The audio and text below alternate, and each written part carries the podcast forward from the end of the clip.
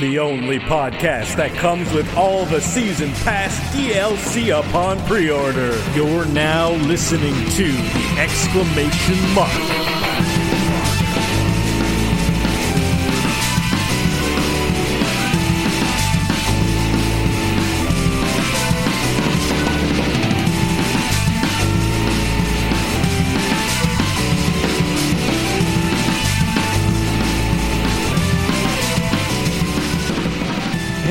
And welcome to the exclamation mark podcast, the only podcast that comes with all the season pass DLC upon pre-order. I am Crofton Steers, uh, the leader on this starship voyage of adventure that we are embarking upon into the galaxy of gaming unknown. Uh, with me, as always, is the uh, Spock to my Kirk, Bo Schwartz. Bo, welcome. Why, hello there, EXM listeners. Hello, Crofton. Thank you for the wonderful intro and for making the bed for me. This is great stuff. What a great starship. Thank you for docking on our spaceship.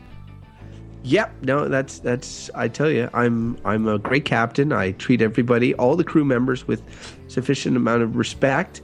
Uh, I make them feel very comfortable. Everybody's nice and at ease. Have great beds set up, and then as soon as we get away from port, I tell everybody that it's a nude starship, and we start the orgy.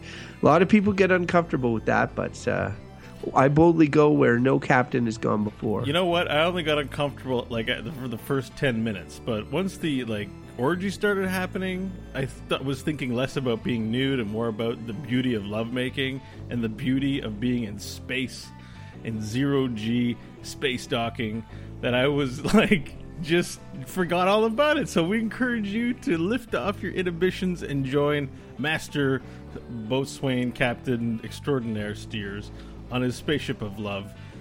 All right, this is going That's- completely off the rails. that spaceship of love will now be docking into the gaming news uh, station. Uh, before it does, though, we want to just a couple a couple of housekeeping elements that we would like to discuss this week. First, I'd like to apologize to listeners for continuously being sick. I blame my shitty immune system and my daughter, infant daughter. Continue. I'm it- sorry. and uh, yeah, so I I got a runny nose. I'm I'm like I'm gonna try and monitor myself so I don't sound disgusting. Uh, but uh, yeah, just fair warning here. Uh, I'm still sick. So that aside, I want to also bitch about my day. Uh, so I, as as you guys may remember from previous episode where I mentioned I was going to buy this sweet Alienware PC. Well, it turns out that it was supposed to be delivered today, and I got a sweet little message from Dell. And by message, I mean I had to go onto Dell's website and check on the status myself, and nobody notified me to find out that the, the delivery date had been pushed back uh, not a week, not even a month, but two months to November 23rd. Um, needless to say, I flipped my top because uh, that's a long time in both in the, my gaming life and in terms of anything being delivered. I have the worst luck with ordering stuff Yeah, over the internet. So pretty unreasonable. It's Yeah, I- I- it's I- it's almost as unreasonable as you know immigrants trying to get into Europe having to wait till 2020 to have their application reviewed.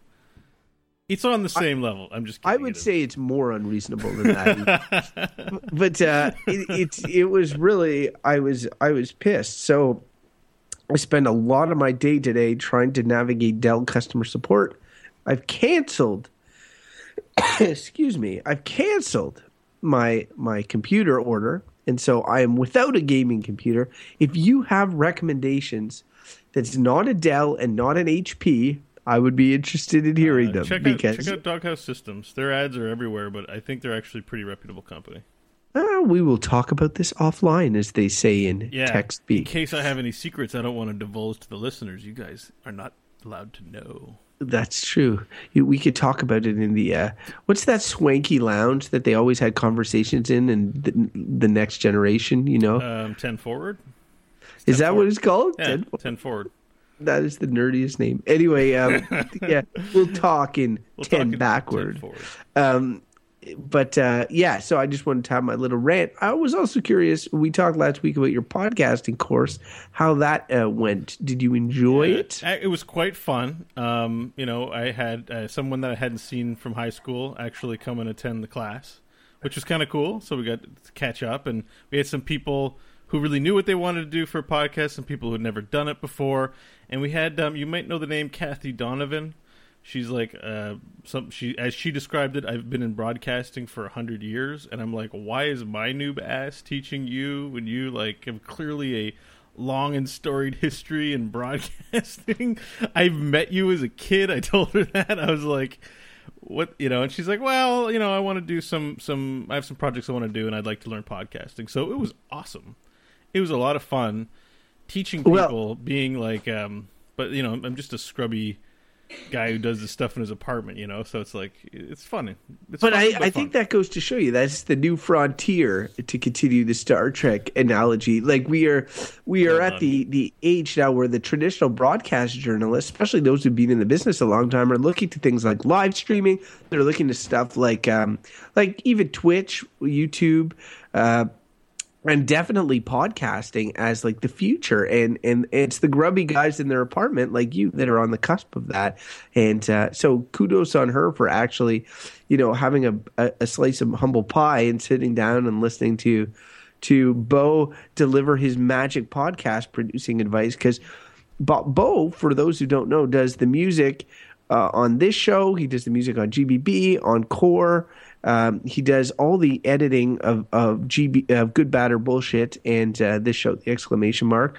Like I mean, there's a there's a lot of uh, lot of work there. So I mean, he, when people ask if I would teach a course on podcasting, I say my course would be short. It would be uh, ask Bo what to do and then show up and record. Yeah, well, thank you, Crofton. And um, I actually realized that you know what I do. There's a lot more to it that entails what I do in terms of teaching people than what two hours can fill. So we're looking at doing podcasting, you know, 102 uh, sometime in the future. And uh, I guess um, I just give a thank you to the Westboro Brainery for the opportunity. I think it's kind of a cool idea to have um, very uh, affordable, short you know learning sessions uh, available for people. I think it's a cool idea, and um, there's actually some other really interesting things there. So if you're in the Ottawa area, check it out, and maybe they have something like it in your city.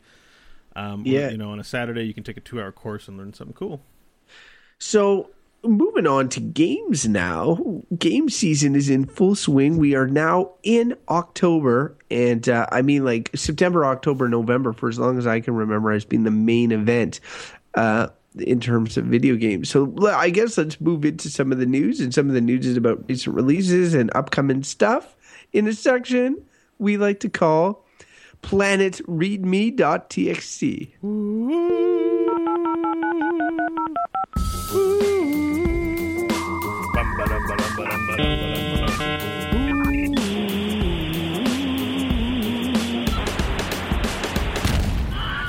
readme.txt. All right, this is where we, uh, Bo and I, switch back and forth with some news stories, stuff we saw this week that's interesting to us in the world of gaming. Bo, you want to start me off? Yeah, Half Life 3. Confirmed! Not on VR, confirmed. Oh. so, uh, this is an amazing article simply because half the, the desire for Half Life 3 will not die, and it will never die. Uh, some some very irritating. I imagine he's an irritating person. Sorry if you're listening and this offends you, but asked a Valve guy, "Hey, is Half Life Three going to be on VR?" And the guy responded, very irritated, "No." was he just was he just trolling him? It feels like Valve has got their own VR. I would think this would make sense, like for for Valve to to try and you know differentiate themselves in the VR market from competitors. Be like, hey, uh, the competitors don't have Half Life Three, bitches, and then drop the mic. Nope, he said no, super irritatedly. So the reporter asked a second time. He asked the second time, "Will Half Life Three be on VR?" And he said, "No, it's not." And as a result, um, we now know that Half Life Three is not on VR, but they didn't say the thing that we expected them to say, which was there's no Half Life 3. you know, by saying no twice, there's this implicit idea that Half Life Three, uh, you know, exists, and that It'd be so ridiculous VR. if there was never any Half Life Three. Like that would just be so stupid. These are the kinds of questions Ace, like, uh, what's that Ace lawyer guy that has a video game? What's his name? There's a Who? uh, attorney at law or whatever. Uh, Ace something. I, I don't know. But there's um Ace Ventura? no that video game objection. What's that game? Oh, oh, um, anyway, Ace Attorney. Ace Uh, Attorney. yeah, what's it? What's the I want to say Phoenix Ace Wright. Okay, so anyways, it's the kind of line of questioning that might trick out some truth, right? If you're like, does Half Life Two on VR? It's like, no, Half Life Three is not in VR, and there's no Half Life, you know, or whatever. So Half Life yeah. Harvey. Birdman's a good example as well. Um, Harlequin Mayhem in the chat room says, and yeah, that's what we're looking for. Um, so all that to say is, do you think maybe this guy made a mistake and that there's a Half Life Three, or I think there reading a Half Life? Three. I think it's been in backburn development at Valve for I want to say the since the end of time, at least since you know the past few years. Um, I, I had sort of felt that they were going to use it to sell their VR, so this is interesting to me. Um, but uh, but we'll see. Like, uh, the, I feel from the time they announced to the time that it releases, there'll be a big gap. I think we're still far away. We're still far away from it. yeah, Uh, but I'm my my interest level in Half Life has never been as high as everybody else's, so I'm not overly concerned. picture picture a future. Let's say you know you're 80 and you've seen gaming from birth to death, and you still haven't seen Half Life Three. You gonna be kind of sad about that? Like, are you gonna say, you know what, Gabe Newell, fuck you, or Valve, like, screw you guys for for seriously making a really great game and not doing anything, like just letting it die. Like, I do feel like they have to. I feel like they should. I feel like it's their legacy. Yeah, maybe. I think I think that they've always held back based on the fact that they thought that they could never. There had to be a reason for it to exist. Like when when two came out, the gravity gun was a big new piece of tech. All the physics and all that. I mean, they probably had great creative mojo cooking back then. If they don't have when Portal came out, you know, it was the same deal. They had something innovative to introduce. So I, you know, I really thought it was going to be VR and and in a first person shooter cohesively together. But if they're saying not, you know, anyway, I'm not. I'm. Uh, I I believe Half Life Three will be out in the next couple of years, but uh, I again I don't care about it that much. So. All right, well, let's move on. You got a you got an interesting story to talk about. So here's a game I have been following kind of with with high level of interest, um, as I think a lot of people have because it made so much damn crowdfunding money. I'm talking about Star Citizen. Um, Chris Roberts, the Wing Commander guy, uh, biggest Kickstarter project of all time, has raised like ninety million dollars or something on Kickstarter and uh, and so uh, I guess uh, the Escapist, which is a prominent uh, UK based video game magazine, did a did a profile on uh, on on the development of Star Citizen and supposedly spoke to ex uh, employees of Chris Roberts' company, uh, Cloud Imperium Game uh, Games, and uh, they were essentially saying a lot of negative things, uh, amongst which that he was he was so out of touch with game development that they had blown all the money and had barely developed anything, and that that uh, he both he and his wife were were using the money a lot of the money for like vacations and stuff like this. Um, it it seemed very much like a sketchy story to begin with, but they also the escapists rushed it to publication without essentially getting comment from Chris Roberts and uh, his company, and and they were, needless to say, pretty pissed about that, and they provided uh, feedback, which is now being included in the the the article. Um, that's on the escapist site, but they've also taken legal action. Uh, and having read sort of, I encourage people who are interested in Star Citizen and interested in this stuff to read some of this back and forth. But it really goes to show you that even though you're doing something independently, even though you're raising community money and you're breaking away from the publisher model, you can't, w- once your business has blown up that big, you can't escape all the sort of toxicity and all the sort of bureaucracy and and like they've had all sorts of HR issues and all sorts of like um, Roberts isn't denying some of the problems that Star Citizen has had, but it, it's just it's just crazy. Like I, I I'm still tentatively excited for the game, but it, it goes to show you that that there's a lot that goes behind the making of these giant giant games, even without major studios like EA or Activision so, that we like to blame do, for do how, all of Live's evils. Do we know how much they, he's taken? Like was that well no i don't think he's taken any like he's saying he's not taken anything. He's a rich man supposedly due to the sale of origin uh, which he had uh, he was uh, one of the founders of and other things to ea way back in the day digital anvil i think he sold. So i mean like the guy has money um, and i think he's he's he's not saying that that uh, and his wife is a is an actress like an aspiring actress and so she's going away i guess to these auditions and and and some of these ex-employees are saying well you know she's pretending to work and charging the company and all this sort of stuff. It really seemed petty.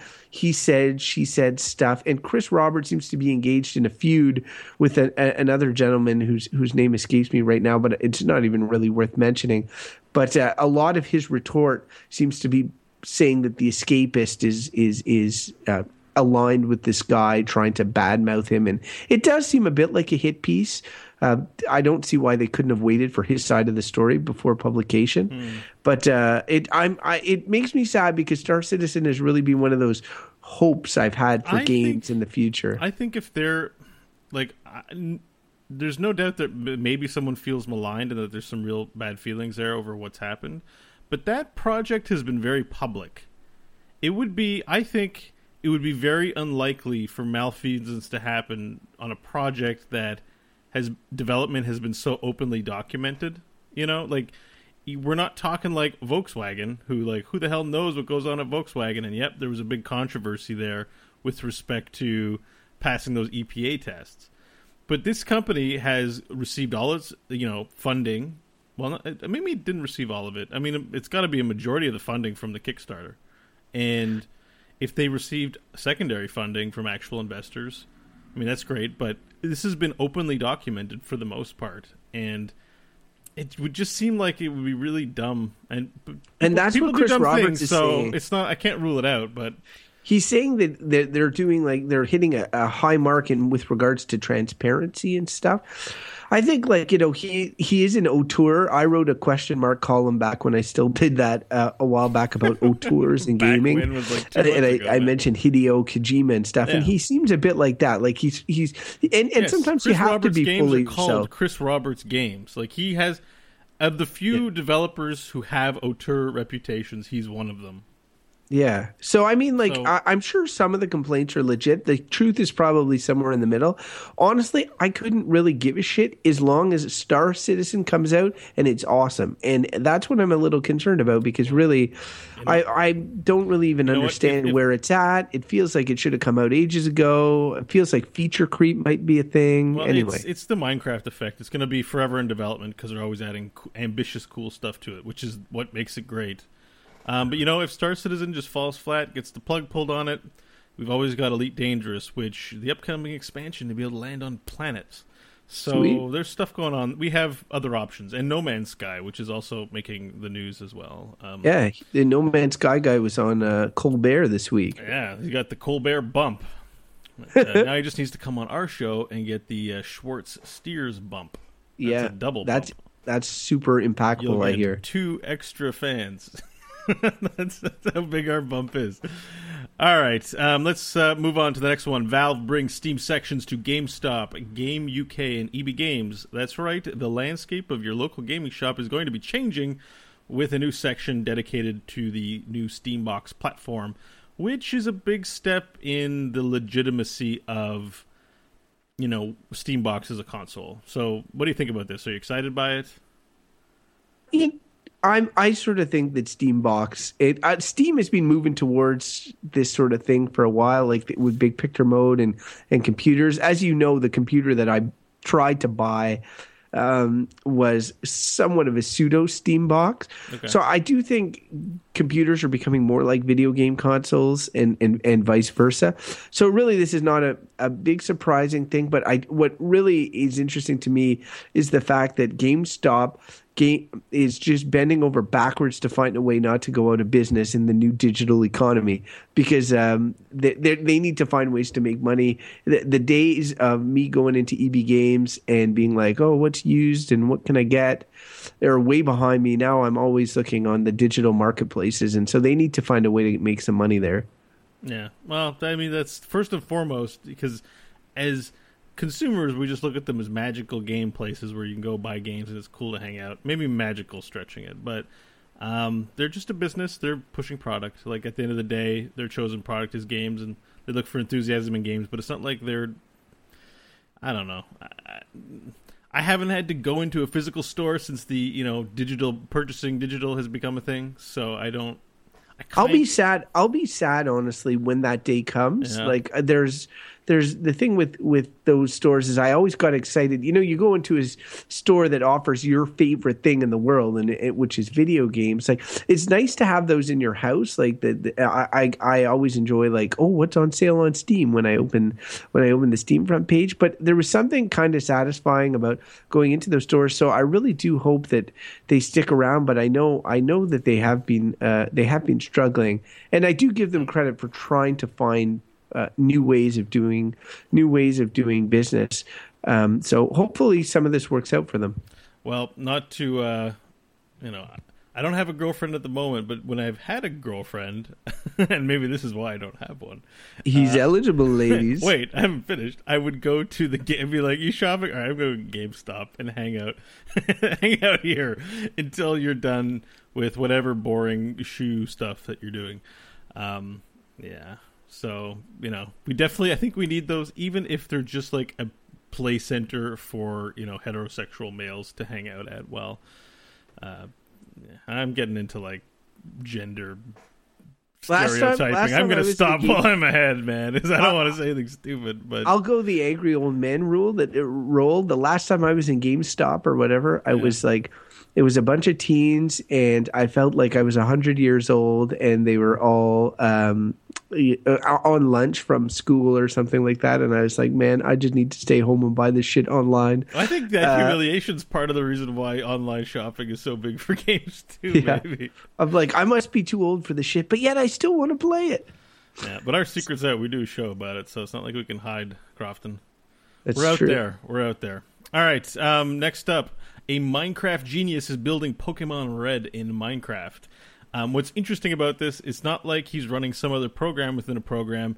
My understanding of the article on PC Gamer is that um, is that it's being programmed like using the editing, the like the Minecraft editor.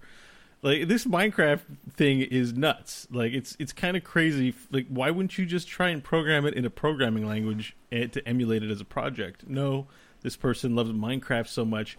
He's like the maps are blocks loaded up into smaller blocks, and I have no idea how it's coded, but um, it's a thing now. Their plan is to fully emulate Pokemon Red and Minecraft. So if you like Minecraft, Pokemon Red coming to a Minecraft cart near you. it's funny how much people love Pokemon. Like it, it's crazy the links that they go to. Like the whole, you know, Twitch plays Pokemon a while back, and ev- Yeah. everything with regards to to Pokemon. It's like the generation that grew up playing Pokemon in particular, which was like late '90s, around turn of the millennium. Uh, they they they're now totally uh, either game developers or uh, you know uh, heavy influencers, YouTube streamers, that sort of thing.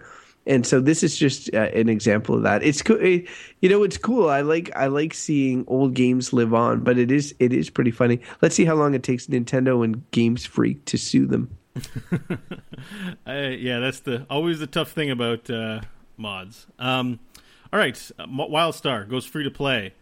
Uh, it's you know it's kind of like WoW, but WoW better. That's how it sort of looked like, where it wasn't the fantasy. It didn't preserve the fantasy aspect. Well, it is fantasy, but that that medieval fantasy. It's more like a high fantasy where you have engineers and stuff, but a cartoony feel. And actually, I've seen a lot of people compliment it on uh, the artistic aesthetic of the game, and I hear that the game is fun. But free to play is usually the sign of, well, we failed as an MMO. But if all MMOs fail, is it really failing? You know, um, it Wildstar came out at a weird time too, like because it's a new IP first of all, which is really bold with with MMO, especially ones that you're going to charge a monthly fee for. Yeah. Um, like even Star Wars, which is the most eminent IP imaginable, they ended up having to go uh, free to play. Uh, I think the age like 2004, 2005, that was the the time, the era of MMOs and uh, with monthly subscription fees, and that time has passed. I think it would have been in Wildstar's interest to launch with a free to play model.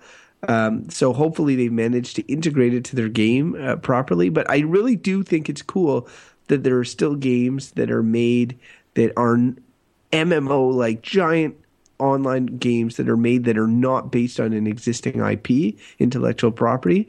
So I hope it survives. Yep. So it's got all the tropes that you like from game, like MMO stylings, like a game like Warcraft, so quests and raids and dungeons. Decorate your house, right? Isn't that the big deal? You can make do house house design or I don't, base design. I don't know the all the details of of, of housing in that, um, but it was an ambitious game, from what I understand. It's definitely well worth your money if you are looking. It's one of the ones that are up there in terms of quality, but haven't played it. I, I keep meaning to try it, but that's the issue with MMOs. Once you get your you know one or two that you like, it's hard to go and play other ones without having to invest a bunch of time in it. Doesn't isn't worth it. Speaking of uh, of of games that have maybe had their glory uh, behind them, uh, the next news story here is about Rock Band. Came out uh, this week. Rock Band Four. Uh, and this is honestly a type of game that I'm glad to see is coming back. Like, yeah, the market was saturated. Yes, there was Guitar Hero, Aerosmith. We're all still trying to forget about that. However, there's also, um, uh, you know, a size rock band in particular had a sizable amount of DLC. People invested a lot of money. You'll be able to transfer this DLC to your new game, Rock Band 4. And I think Rock Band is better served as like a platform, mm-hmm. sort of like you buy it once, or maybe it's free, except for the instruments, obviously, and you buy new songs and stuff.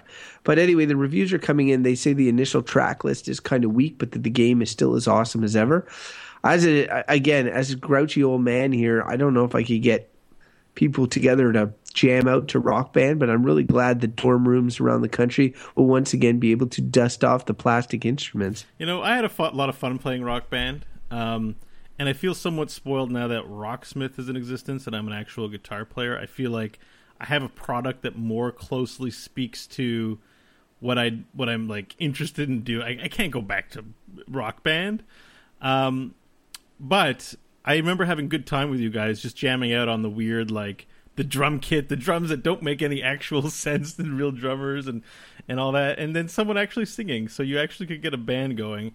Um, I kind of hope it makes a comeback. I think Rock Band, I think those those band emulator games are actually pretty fun, but they're novelty games. There's nobody. That's never going to be a game like a MOBA where people are going to be playing week in week out, and there's always going to be a reason to make purchases and to have people buying things one thing that's funny is that this week they've had um, uh, I think it was last week or maybe this week, Tony Hawk 5 came out. Mm-hmm. And I love Tony Hawk, man. And I, I just absolutely loved that series when I was younger. And I loved Rock Band and uh, Guitar Hero. What do these series have in common? They just essentially were absolutely built, in this case, both by the same company, Activision, to the point of such diminished returns. Uh, that uh, not Rock Band, rather Guitar Hero was Activision, such diminished returns that uh, um, we're at the situation where we are now, where they're essentially trying to relaunch them.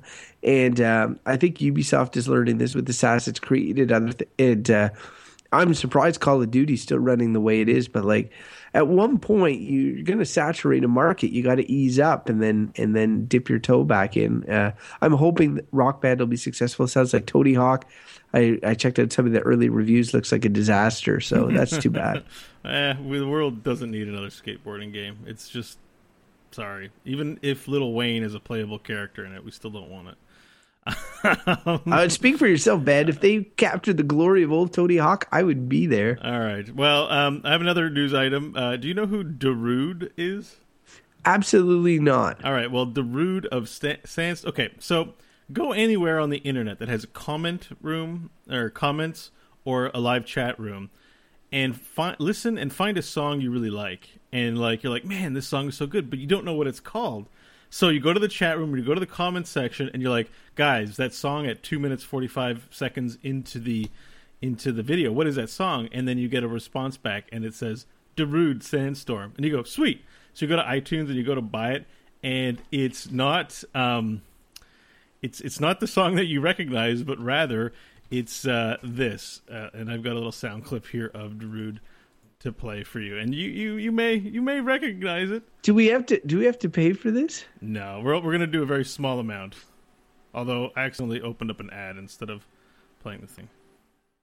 Damn it, Bo.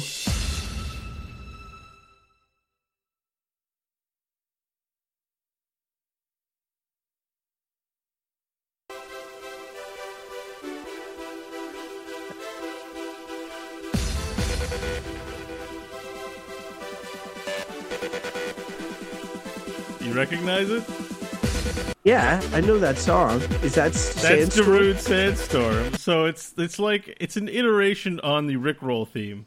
Um, you know, getting Rickrolled, right? It's Yeah, like- but is that is that Sandstorm or is it? yeah, another... no, that is actually that's Sandstorm by Darude, and so Cool. that guy is making a sound pack for Counter Strike. So speaking of you know milking these IPs, this- these esports games, Counter Strikes now CS:GO has been out for a while.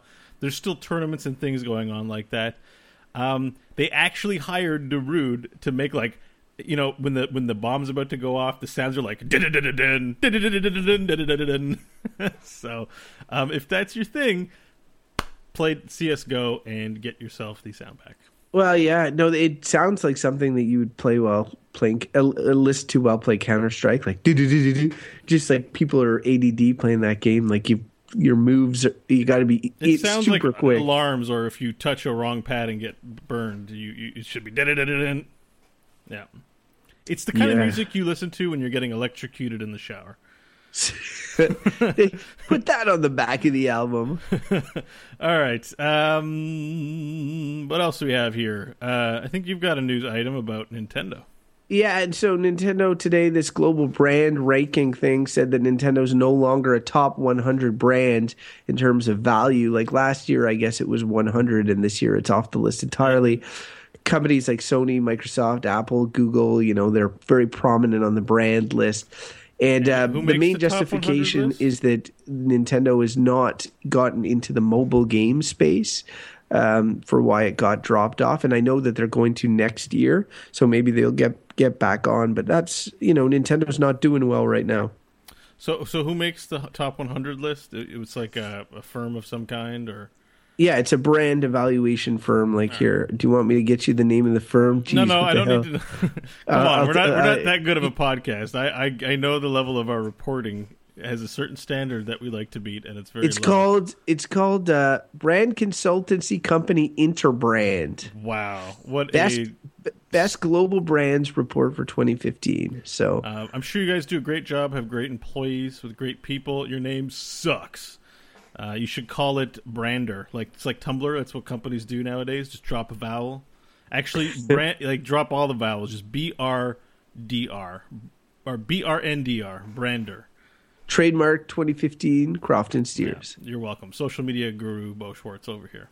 All right. Um, well, cool. I think Nintendo deserves it. They've really been uh, dropping the soap. No, dropping the bucket. They've been dropping. They've been dropping something, and they're, you know, they've got good stuff. I'd be, but yeah, I'd be interested though to know how they rank their brands, man, because like it feels like Nintendo was a solid brand. Like if you see Nintendo on front of something, like if it's a game made by Nintendo or something, you know that probably it's going to be quality.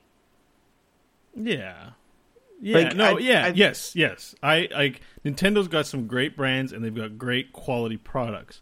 The problem is, is that they insist on they have these weird, um, I guess, principles to their company that are just not adapting to the changing, you know, s- gaming space of what gamers like want and enjoy. You know, they keep like we have to have weird machines, we have to have weird controllers, we have to, you know, be behind on technology. Like I, I really like that. That shattered me. That Wii, like it was inexcusable to me. I will never stop. I will be 80 years old and railing about how the Wii failed and how. But the Wii was Nintendo. super successful. That's like the high that, point of Nintendo's history. But it's it's it's misleading because in the short term they were very successful, but in the long term they've set themselves practices that are, are like, you know, that that are behind. They're very stubborn in some ways. Where I'm not like I'm not getting flexibility out of their systems, and I think developers aren't getting flexibility from them, and um, I think it's hurting them. Like I think they, it's like saying I'm only going to rely on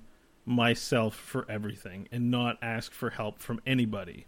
You know, like I think I think they feel like you know their own IPs are what carries them. Their Mario's and their Links and their Metroids, and there's not very many outside of Nintendo, Nintendo exclusive IPs that really carry them. Unless I'm mistaken, you might know bet more than me. No, no, like I mean, it, they've always had issues with third parties, right? That's been yeah. a big thing for them throughout their history, all the time. I've worked for Nintendo for a while in game promotion, and it was always the same deal. Like they had a hard time securing third parties. Um, and yeah, you're right. They definitely have a culture, a mentality in the way that they do business. And so, uh, to if they want to reclaim the glory uh, uh, of past, you know, or or or keep up with the Joneses for that matter, they can they can definitely change business practices, make themselves a little more open and flexible. And maybe they're doing that on the mobile space. But I will say that they have like the Wii wasn't that long ago and they they did that entirely themselves, you know, like and they made a yeah. ton of money doing their own thing. And I kind of respect them for that. Like they do their own thing. They make hardware that's a little kooky and then they make games that are dedicated to that hardware and they don't fill it with a bunch of DLC and they don't fill it with a bunch of crap. And if you want to play like other types of games, you got your PlayStation, you got your Xbox, and you got your PC, you can play all that stuff, but you get unique experiences with Nintendo. And I feel like that's a valuable brand identity, but I guess it's not measured that way. It's measured probably in dollars and cents. Yeah. Well, uh, I respect Nintendo's creativity as well. It's, it's, it's not that. It's just I think the thing is, is sometimes that stuff works and sometimes it doesn't. And you know, they're not in the mobile space. That was a reason cited. Why they aren't in the mobile space is beyond me. Their games are the most mobile. Like if they went back in their old catalog, they've got tons of games that were launched on Nintendo devices that would be great there, and um, and also VR now. Like I'm kind of like Sony's like the PlayStation crew have gotten into the VR thing. Even if it's not successful, they're showing that they're participating in, in the way that the games industry is changing, like Valve is. And both of those companies, why are they in this? Like it's an Oculus thing. Well, they want to anticipate what that competition is going to look like. Nintendo's out there eating a lollipop and they'll be like, "Yeah." VR, well, like, Nintendo's whatever. always the company that everybody else copies, and and this is the first time that they're a bit they're being chasing things a little bit, but they're the ones they're the first ones to develop like the controller that essentially everybody's copied. They they motion control as soon as they launched the Wii. Uh, Xbox was chasing them with the Kinect. Sony was chasing them with the Move. You know, like uh, whenever they um, uh, on the portable market and, and, uh, and portable systems, like everybody's been chasing what they're doing at all times. I feel like they've been pi- pioneers and they don't play the Me Too game. They say, we're going to do this and everybody's going to follow us. And sometimes they look like geniuses for doing that. And then other times they look like they're ridiculously out of touch. And I think we're at a period right now where they look ridiculously out of touch. I do know, though. I like to kick things when they're down. yes, for Sorry, sure. Uh, in this case, they it. are down. And I will say though that as soon as my daughter is old enough to play some video games, one of the first um, video game systems we'll be looking at would be something like the Wii U or something. I I recognize that those I want to share those characters and those experiences uh, with her.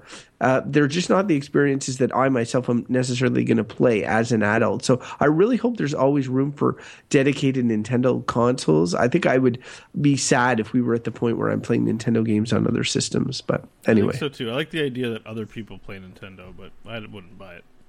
Um, all right, I think that wraps up all of our news items this week. Already? Oh no, I got one little thing too. If you love Transformers, Transformers Devastation is coming out uh, October sixth, so that's probably when you're listening to this. It's out. If you love Transformers, go buy this because I think um, this is going to be like the best Transformers game ever made. Uh, yeah. Bo was a huge Transformers fan. I love Transform. I love me some Transformers. All right, but um, speaking of uh, games we love to play, there's this thing that we do where we talk about the games we played in the last week.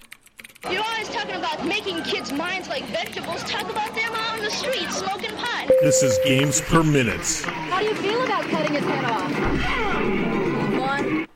Cutting heads off is fun, and it's fun when we're playing games where we do it and not doing it in reality because then it's messy and also very emotionally traumatic. Because you know, Also murder.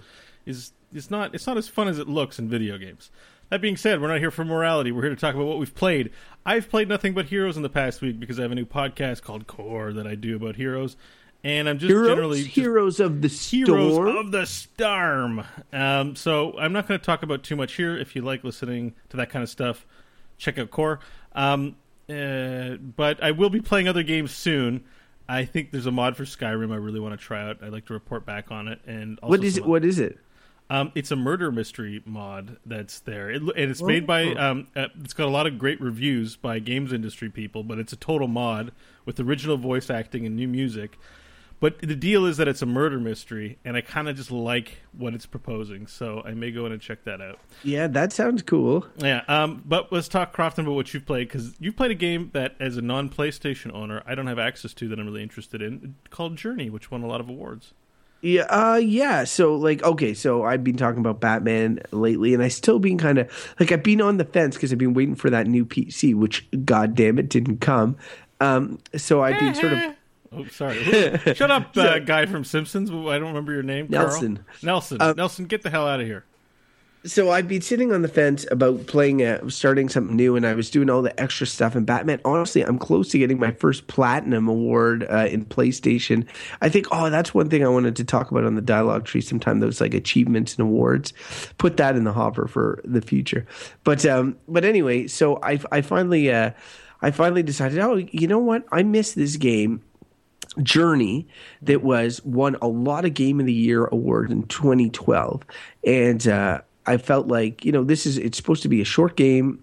Uh, I'm, just gonna you know spend the 15 bucks or whatever and see see if it was worth all the hype. And um, so uh, it's two gigs, which is not too big uh, nowadays. And uh, I played it in two sittings, but you can easily play it in one. It's about two hours, which is really not that long.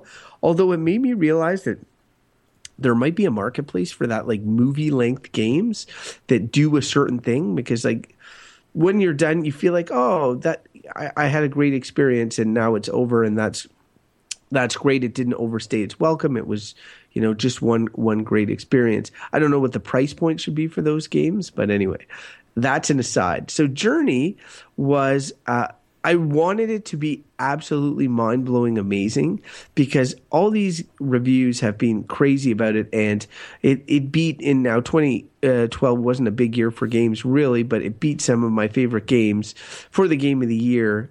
And it is an experience but I thought it was a little bit underwhelming. And maybe had I played it in a vacuum and not been hyped up to the moon, I would have appreciated it a little more.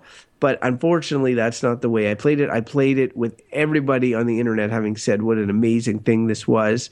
And I'm glad it exists and I'm glad games like this exist. It's the opposite of games as product. It's like more games as art. You could never imagine Journey having uh, to pre-order a season pass full of DLC for Journey. Like that that would be ridiculous. Um, it's Yeah. it's one and done product and it and, and it's all about like artistic impact and and delivering an experience to the player. All right, so what's the like? But what's the gameplay like? Like, what you, what is your objective in Journey? Um, the okay so in, in in journey you play and it's funny because i didn't really know this it's a good question bo because I, I didn't really know this when i started it the reviews are kind of uh, uh, mysterious i guess you play like a sort of an ephemeral kind of uh individual under a cloak in the desert like you don't know if it's a man or a woman a creature a human or whatever just an individual So wearing you're a gender neutral. Well, yeah, whatever. You're you're race neutral. You're whatever. You have no. You just see their eyes kind of sticking out of the cloak, and and and they're in the desert. They you start in the desert, and there's this mountain with a light at the top of it, and the whole game is about you walking up to that mountain with the light on it. And uh, I, at one point, I joked to my wife that it's like press press up on the joystick the video game uh, because like there's just there's just times where you're just holding the joystick and your character is walking and the wind's blowing and it's like they're trying to really make it feel like it's a massive journey.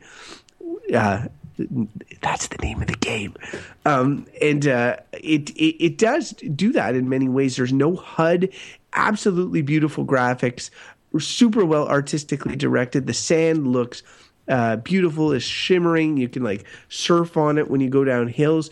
It really is soothing, relaxing. Um, it, it, it hits all its marks in what it intends to do. Uh, and I don't want to take anything away from it. It's definitely something that I believe gamers that have the 15 bucks in the time should experience.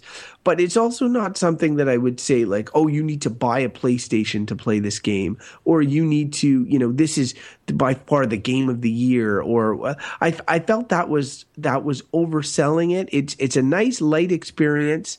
Um, and I definitely recommend it, but it just it, it just didn't reach that next l- layer of, of maybe if it stayed longer, maybe if there were more gameplay mechanics, because the only mechanic, Bo, aside from walking, is um, you get you're able to jump when you get this sort of like uh, these you pick up canvas type material and it, it makes your scarf get longer. I know this sounds ridiculous, and uh, and then you hit the button and you'll your scarf will get shorter and you'll be able to jump and float and stuff. And there are puzzles that use these mechanics, and you're also able to do this sort of shout hmm. type thing hmm. that allows you to to pick up things. It's sort of the interact. There's like an interact button and a jump button, and there's a bunch of light puzzles.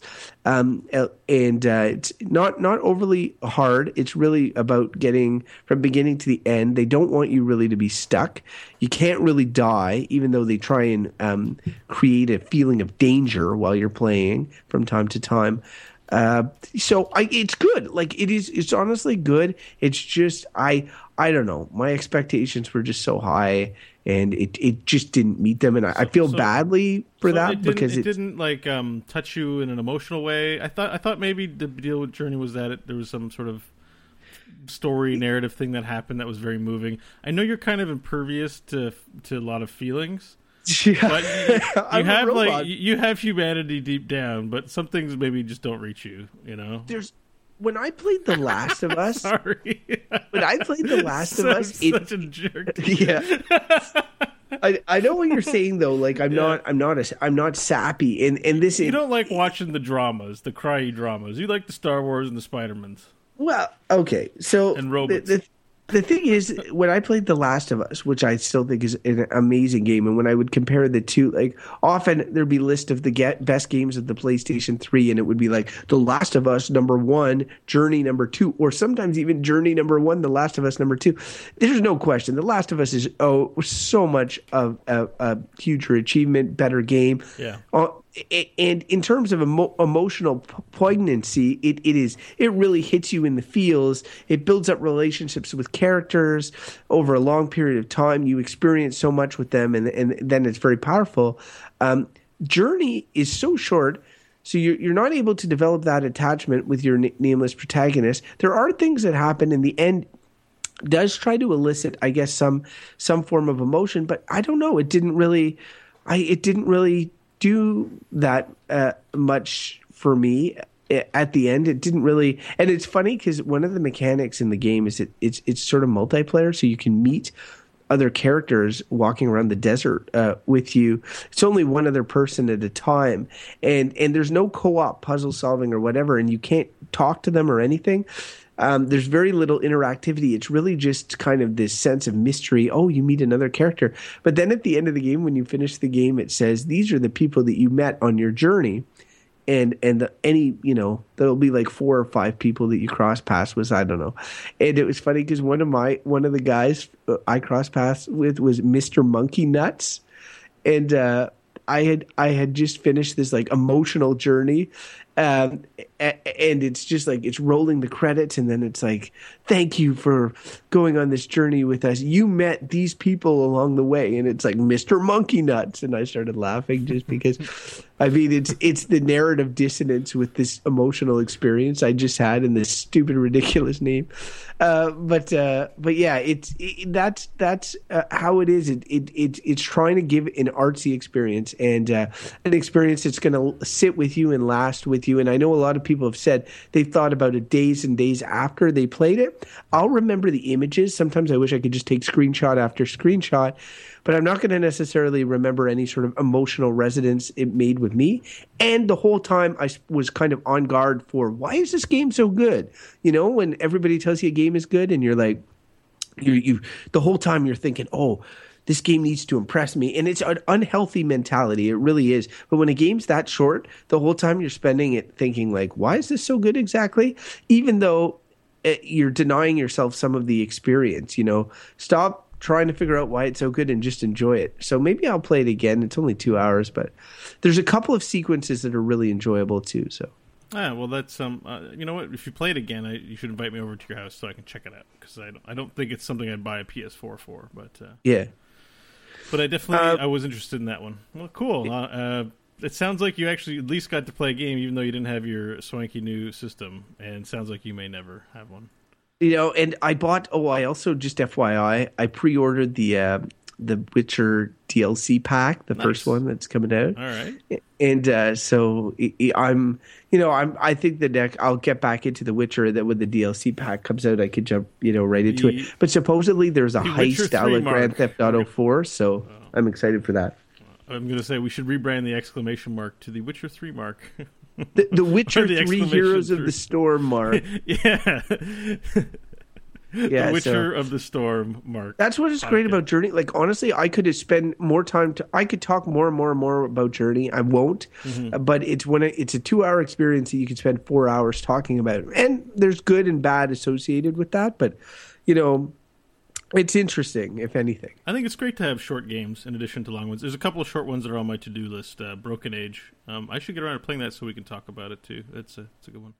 All right. Um, so I think that covers our games per minute. Why don't we move on to a little segment? Crofton, why don't you tee this one up? What's this segment called? This is the part of the show where Bo and I have a discussion about a topic that we pick out prior, a topic that is burning a hole in the souls of one or both of us. This segment is called the dialogue tree.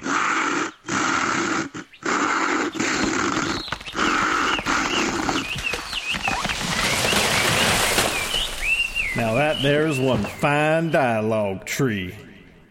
All right, man. It's dialogue tree time, and that means we're going to talk about. We're going to debate a topic that's burning at the forefront of people's minds, the gamers' minds, I would say. So, yeah. What what's the topic this week, Crofton? So this week it's one that I've name dropped a couple of times is season passes. Oh boy, And I- season passes. And I know we've talked about DLC previously, but this is not DLC. Uh, uh, period. It's it's it's the concept of a game selling what has now become known as a season's pass, and uh, that is for a lesser amount than buying the individual pieces of DLC. You get all the DLC for a game, except you're essentially committing to buy it prior to any of it being released and the reviews and all that sort of stuff. So that's what a season's pass is. All right. A few thoughts up front. First of all, it's been long understood that games, especially from AAA studios, you know, they're still charging $60, $70 for a game. They're going to hold back some of the content, release it a bit later, and charge DLC monies for it in order to increase the price point. Like this is this is already a practice. So let's say this is a practice. What is the benefit of a season pass? Well, if you know like if I'm super into Mass Effect 3 and I know I'm going to want to see everything, why don't I just give them all my money at once and get save a little bit of money and get a seasons pass and get it all for, you know, get it all the day day and date it comes out and not have to pay more and later. Um, which in principle if you're a deal hunter sounds great. Um, but in a way you're gambling. And this is my thought is that you know, if it's a long-standing franchise with a company that has a pedigree for its releases, like I would say Borderlands 3 if it was good, then I'd consider getting a season's pass. But like a brand new game that uh, you know is doing the season pass thing, like how do you know it's going to be good? And the reality is, um, some games, even in established franchises, have had bad releases and bad DLCs. So now I got to buy the good DLCs with the bad DLCs. So all that to say, it just feels like it's very transparently saying the game's going to cost sixty dollars or seventy dollars, and we actually want to charge a hundred for it. So tack on an extra thirty to get a discount on the season passes, and maybe you like them, maybe you don't. We don't know. And so I kind of, I mean, I kind of have trouble with DLC to begin with. I kind of, I think I hate season passes. Well, you made some good points right off, and I, I do think that season passes are essentially the idea is to to take language that we understand from another medium, which is TV, and say like, okay, what what uh, what's a season's pass? It's like getting uh, getting an entire uh, season of a show before the show comes out. So it's like if a new season of Lost comes out, I pre-buy it and I know what I'm going to get. I'm going to get new episodes of Lost. I, I don't essentially know what each episode, the quality of each episode is going to be, but I, I, I, have a sense of, of, of the overall product. Uh, and I'm making a bit of a leap of faith. And I think this is really, as part of developers, like game prices have stayed fairly low, uh, not in Canada, which they've just bumped up, but in the States for so long. They're looking to make more and more money per game. And um, they're looking to predict that into the future, like to be able to project how much money they're making. So instead of waiting for all the DLC to come out, they want you to they want you to lay down money now so that they can say they can go to their spreadsheets and be like, okay, this game is made this much per user or whatever. So I understand the corporate mentality behind season passes, but I agree with you. I also kind of hate them. And the main reason I hate them is because they're selling you something that you don't necessarily know what you're going to get in in the end. And uh, I think the the big example being tossed around lately is Batman Arkham Knight, a game I just finished, and I actually bought a small piece of DLC for that game recently. Uh, but uh, but they they originally announced the pricing of it for a season's pass, which was I think forty dollars, close to the the total price of the game. Again, so you're spending like a hundred bucks on one game to get the season's pass, but they didn't reveal any of it, and the internet essentially exploded. Said, "What the hell? You're charging forty bucks? You're not even telling us what it's going to include." And uh, I, I, you know, I can appreciate that. Like they, they then desperately started announcing stuff. They were caught because I guess they said, "Well, it's more Batman. You don't really need to know what it is. It's just more Batman, right?" But, but people were like, "No, we need to know what it is. We need to know how this is going to affect the game." What sort of quality of product it is. And now that I've finished Batman Arkham Knight, I see that a lot of the DLC in this pack is garbage. It's useless doesn't really have any bearing on the story or the game, is short, not necessarily getting great reviews. And some of it is content, especially the challenge modes and stuff that were in previous games that should have been in this game on, on release. So, I mean, uh, definitely, uh, I haven't been impressed with any seasons past I've seen so far, with the exception maybe of Borderlands 2. Yeah, I, I think you make some really good points. I think like how many season passes has have you ever bought? Have you ever bought one? I have Borderlands 2. Uh, I, I got a season pass, which they allowed you to buy after. Sometimes they put these artificial restrictions. Once all the DLC is out, you have to buy them individually or whatever. Um, Borderlands 2, I got the season's pass on on sale afterwards. It's this is where it becomes kind of like when all the content is released. Say it's on something like Steam or something, and then there's a Steam sale, so you're already getting a discount for buying the season's pass.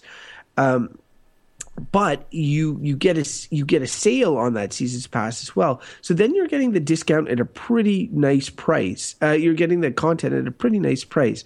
However, it means that you may get things that you wouldn't have bought otherwise. Like for example, uh, Bo, you and I definitely Tiny Tina's um, D and D adventure we were excited about playing, but we skipped like Hammerlock's Hunting Island or something like that. Like there was one that was kind of I still less. feel like I want to finish that one too. It's like uh, I'm sure it's good, you know. That's a testament to the quality of the game and everything in Borderlands 2 I is feel like generally the- the fairly border- good content. the border- yeah, it's like because that that D and D adventure you're talking, or bunkers and badasses, um, that's that felt like we got our money's worth. That it's was a very good. rare No. feeling for DLC, I think.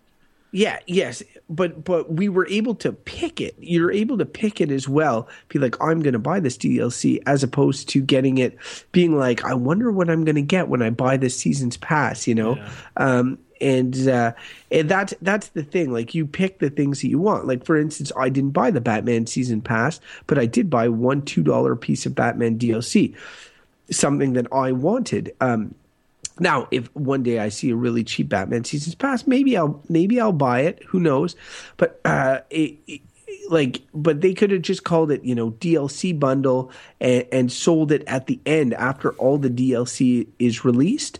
My big issue is the idea of selling it before anything is announced or released, calling it a Seasons Pass and saying it's going to cost you a shit ton of money. You have no idea what you're going to get from it, and um, it, and you announce them well before you announce this game is coming out.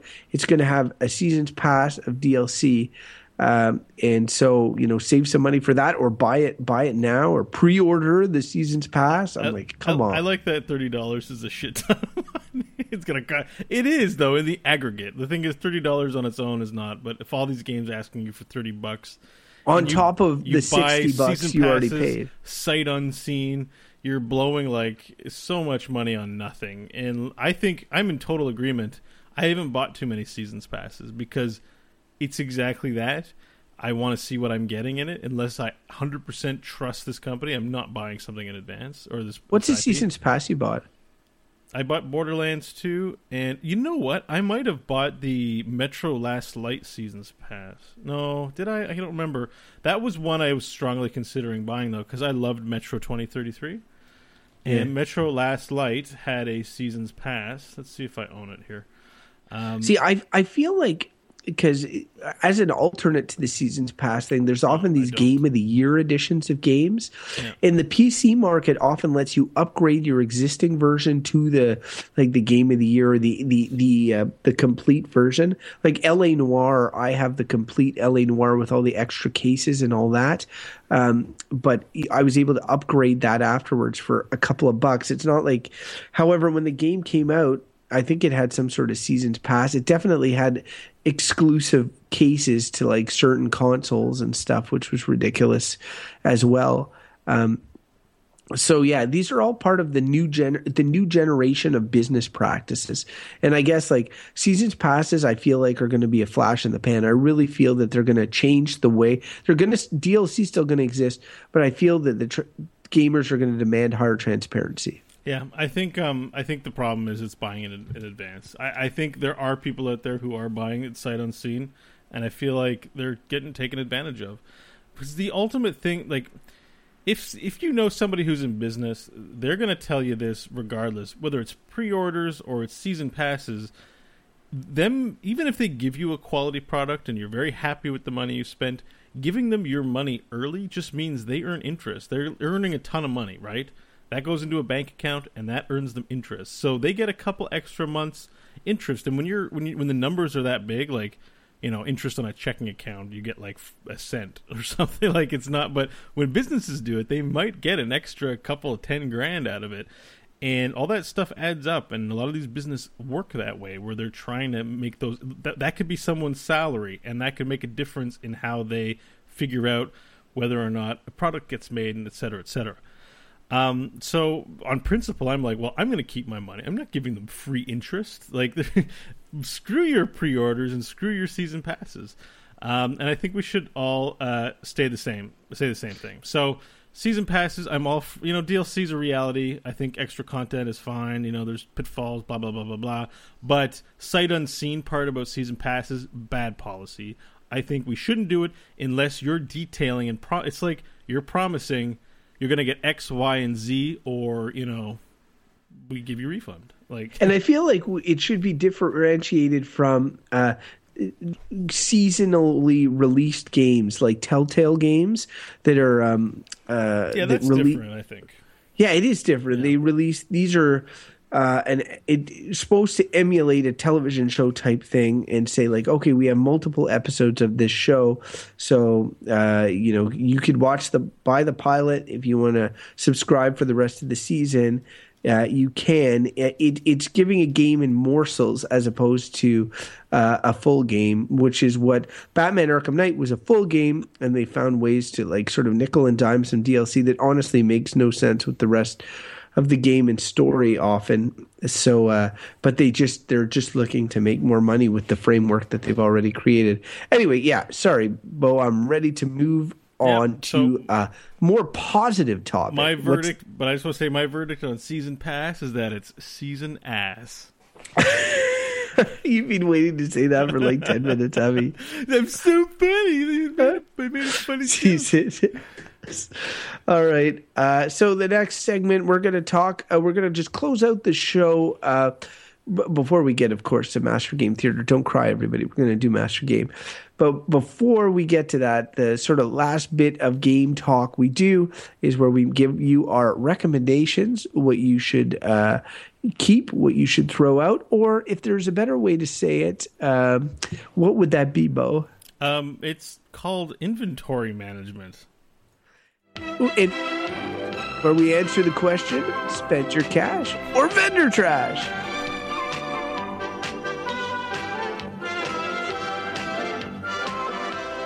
Inventory management is a challenging and inexact science. I'm sorry, Crofton. We forgot to rehearse that one prior to recording. I, I Yeah, got my I, cues I set off. you up to say the line where we answer the question spend your cash or vendor trash. Yeah, I just felt like it was time to hear the music, you know. But yes, you're absolutely correct. Spend your cash or vendor trash. The world and universe is an amazing place when things rhyme. So, you know, recognize. All right. Um, do you have, do you have a recommendation this week, Crofton? Yeah, I'll go. I'll go first. Uh, we we did Master Game Theater last week, um, and we skipped inventory management. And in it, we did a, a scene from a Gabriel Knight, Sins of the Fathers, a 1993 adventure game by Sierra Online that I very much loved uh, back in the day. It's um. It's a great. It, it was a great game, and it was honestly one of the few games that literally scared the shit out of me, especially when I was younger. Um, that said, uh, it was remade last year by the original designer, and uh, so you can get it on Steam. You can get it on Good Old Games. It's about twenty bucks, I think, or thereabouts. Um, it's the remake. uh, You know, everybody's always going to say this, no matter if it's a book, a movie, a TV show, whatever. The remake's not as good as the original game. I'll just get out there and say it.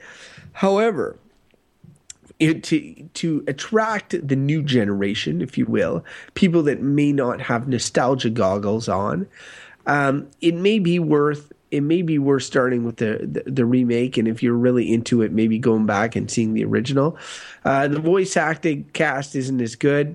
They didn't have as much money this time around, so, So in the no original, yeah. Pardon me. No Tim Curry. No Tim Curry. No Mark Hamill. Uh, no Michael Dorn. Wow, those two were in it as well. I forgot about that. Uh, Mark Hamill does uh, Detective Mosely, which is, in my opinion, one of his best voice performances up there with the Joker. He is a gifted voice actor. Um, anyway, uh, it's still the the remake is really good, and there's a new added scene that uh, I feel really does a good job in upping the creepiness factor at one part of the game. Um, so it's it's it's totally uh, totally worth playing. It's easier on the eyes the the game play systems are a little dated, so you may like don't be scared about using a walkthrough if you need need to. Uh, I think you'll get more out of it if you don't get stuck all the time. Um, but uh, but it's yeah, it's it's totally worth playing. I'd like to see uh, what new gamers think of Gabriel Knight, and so Gabriel Knight remake is my Well, recommendation. It's, it's uh, the reviews, are, user reviews on Steam are very positive, so it seems like a lot of people like it. I think I want to check that out. I did play the original Gabriel Knight. I remember nothing about it, so I think I should go and play the remake and have some fun. Yeah, you. I think you would. Enjoy, I think you would enjoy it. Like it's just that uh, It's just that the new version is like just a little jankier, you know, and there's less animations and stuff. Like for example, the first one's all pixel art. I'll give you an example. Um, Gabriel goes to his grandmother's house, and in the original, he hugs his grandmother when he comes in the room. And in the new version, because they're like these polygon models, and probably it would cost a lot of money to make them hug properly, they just sort of like stand in front of each other, and I'm like, "How you doing, Gran?" You know, like uh. So th- th- there's little things that are removed Wow, that make that it is like feel. a, that is a level of minutia nerd ragedom that you know, Yeah. the, there's a scene where grandmother and Gabriel The don't hug. That hug is canon, so you might enjoy the game, but the hug isn't in it. And you can't, if you know the hug's supposed to be in it, you can't play it without the hug. Hashtag Grand Hug Gate. no, I, That, that I- lack of hug I'm is just, a mark against it. I'm just saying that the art at the time, like when it came out, it was a triple A PC game, and Yeah. the remake is not a triple A PC game. No, no. It's a it's a small studio remake, and it it it uses you know super high resolutions and and and good uh, up upgraded music and all sorts of stuff, but it's it's still not as uh, big budget as that the older game was at the time, and sometimes you sometimes you see it. Although honestly, I think if you'd never played Gabriel Knight before, you probably wouldn't be as picky as I am. Okay. Hashtag grand hugs. All right.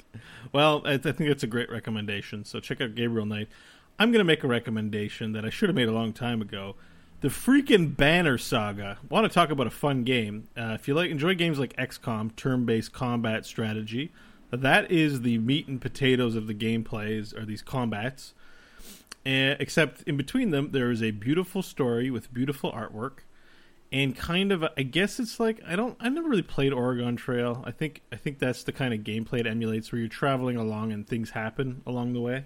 So you might meet a stranger and then you have to make a decision and there's an element of like permadeath to it where like um like bigger games like Dragon Age and, and Mass Effect can have choices that cause main characters to die. This is that kind of game where main characters can can die or have negative consequences or betray you and stuff like that. So it has an amazing story. It's I think very lightly voice acted. It's mostly not voice acted. However, the music is beautiful and the art is beautiful. It's got that um is that Bluth? Is Don Bluth style of like a little Yeah. bit of that it it's not Don Bluth and but it just emulates that kind. Of I think of he's dead, so that's good. but it but I was saying it evokes that kind of cartoon magic world. Like it's adult, but it's cartoon, you know? It's very nice and it's very cool. The good news is you play the Banner Saga Volume 1. Volume 2 is on the way. They've hyped it up at a few of the conventions. It hasn't been the biggest item, so it hasn't sh- made a lot of headlines, but it's one of the more exciting gaming things that's going to be coming out soon. I have high expectations for the second one because the first one was good, but not long enough. And I say that there's a ton of beautiful artwork in it. It's no wonder it's as short as it is because there's a ton of great art assets in it and music. Um, but I definitely wanted more, so I'm hoping it's just the same for the second one and longer. Uh, so if you haven't had a chance to play it, go to Steam or go to. Uh, it should be on Xbox and PlayStation as well. I'd have to imagine it's console. I don't friendly. think it is. I think it's on iOS only. Like, Oh, you can get it on iPad. All right. Well, let me let me quickly check here. But it is on Incidentally, Steam, Don it is on- Bluth is not dead. That was my bad. You're spreading death hoax rumors. How dare you? Um, yeah. I honestly, Bo, that's one that I've been tempted to play. Oh, God, and you you- have really come come uh, out and said some pretty positive stuff, and they have announced, to my knowledge, a sequel. Um, so I, I really should get off my It uh, is on get off Android and it is on PlayStation 4 and PlayStation Vita. So it's a game you could be playing now while you're waiting for your computer. Apparently, I could um, be playing it on. Do I want to play it on PlayStation? Is that a Um, bet? Isn't it better to be playing on the PC? it's it's beautiful game. So I, I feel like it's not a controller game because it's that XCOM feel where you have to give commands on a grid. So it might not be fun with a controller. So yeah, probably want to play it on a PC. Don't play it on your iOS. You know, you, I think you want I think you want to play that on. Yeah, you're right about the PC. I just if you could play it on a television with a mouse and keyboard, that would be cool. But um, it's definitely a gorgeous game, and uh, it's definitely fun and it's casual. So while you'll find the strategy part challenging, it's not a game that you're going to be. It's not Witcher Three. We're going to be spending 100 hours playing it. It's going to be you had the the adventure, 10 to 20 hours, and you're done. That's perfect. That's what I need, man. Uh, I want uh, ten to twenty is pretty long, actually. Um, yeah, no, it's like it's long enough, but it's going to go by fast. It's I think is the sense of it. So, um, I definitely fell in love with playing this game, and um, it's very basic. It's not very complicated once you sort of get the combat mechanics, and uh, it's got it's got its own lore. It's a fantasy world, but it's not. It's a new fantasy world. There isn't anything I think quite like the fantasy that they're delivering on here. So, uh, Banner Saga Volume One available on Steam. Buy it today. Sweet. Well, because I'm about to die due to this stupid summer cold, right. thank you for bearing with me, listeners. Um, I'm just going to move out of our inventory management. Two good recommendations from the two classy gents that command the starship. And we to do the will rundown move. for you, buddy, if you're not feeling super great? Oh, yeah, do it, man. Yeah. Do it. You know, I don't mind carrying the load uh, if you're, you know, starting to die over there. Yeah, I'm starting to die. You do it. All right, so we love taking suggestions for the show. If you've got games you think we should recommend or anything that you think we should say, whatever the H you want, just write to us at exmpodcast at gmail.com. You write it in, we'll read it on the air and respond to you and have a conversation about it. Do you want to find out how you can get a hold of more exclamation mark podcast related social media? What's it, who's it's? Well, on Twitter at exmpodcast.com, on Facebook, facebook.com slash exmpodcast, uh, twitch.tv slash exmpodcast, where we have a live stream Mondays around 8. We usually actually end up getting started around 8.40, but uh, we're disorganized man-children, so that's how these things go. By the way, just a quick shout out to Harlequin underscore mayhem in today's Twitch chat room for being a very awesome participant in the live recording with a lot of great suggestions. I just like to give that user a shout out. Um, finally, we do some other stuff. Crofton and I are also hosts of the Good Bad or Bullshit podcast, where we select a topic at random and debate the topic. That's available at goodbadbull.com. Information there. Finally, if you want to find out more about what I'm up to, you can find me at Bo Schwartz on Twitter. And Crofton, where can our listeners find out more about what's going on with your illness and, and boogers and things like that? Well, they could come. They can come up to the bridge and speak to me directly, or uh, they can uh, reach me through our Twitter command console at Crofton Steers on Twitter. Uh, and I would love to hear from them. Health like- advice, maybe games advice, stuff on the topics we discussed this show, why they think Gabriel Knight is awesome, all those things. I feel like there's some IT about. references that I didn't get in what you were saying. I felt lost. On the bridge? Like the Yeah, the- because of the our, we're on the starship, bridge? Bo. Oh, starship theme returning. I, you know, I was so ensorcelled by our dialogue that I forgot we were on a starship this whole time. It's um, true. It's sometimes the stars just whiz by and they become background. Right, I understand. Let's take a trip on down to the holodeck where we're going to load up the uh, ancient uh, English English theater, the Globe program, uh, and do our final segment called Master Game Theater. It's now time for Master Game Theater. All right. We have an extra special Master Game Theater today because I first discovered this last week and I I can't believe I hadn't heard it till now, but it is one of the most amazing things ever. So, um, it's from Mega Man 8. I feel like it's at a time when Mega Man started to get brought up um, to date and have voice acting in it, but it is one of the worst voice acting jobs in gaming, and we're going to perform it for you today. Um, and it's probably not going to be as good or as bad as the real thing, but we're going to do it. Um, so, Crofton, you're going to play the role of Mega Man, okay? What you need to know is that you need to just enunciate everything correctly. Mega Man's voice acting is fine. Uh, Dr. Light, the other character who's speaking to Mega Man, is the one whose voice actor uh, might have been just somebody's grandfather in an old age home suffering from dementia that they got to record the voice acting for. it's pretty awesome. All right, uh, without further ado, are you ready to go? I am. All right. Uh, all right, let me. oh, oh, oh, oh, oh, oh, oh, oh, oh, oh, oh. Just doing my warm ups. Sorry, guys. All right, here we go. These seem to be energy resources, but I've never seen this type on Earth. I don't know where this energy came from, but we cannot let it fall into Dr. Wowie's hands. You must recover all the energy immediately, Wa- Mega Man. But where is Dr. Wily? That's a good question. We may be, be able to locate another energy emission from the radar room. When we find that meteor, we'll find Dr. Wowie.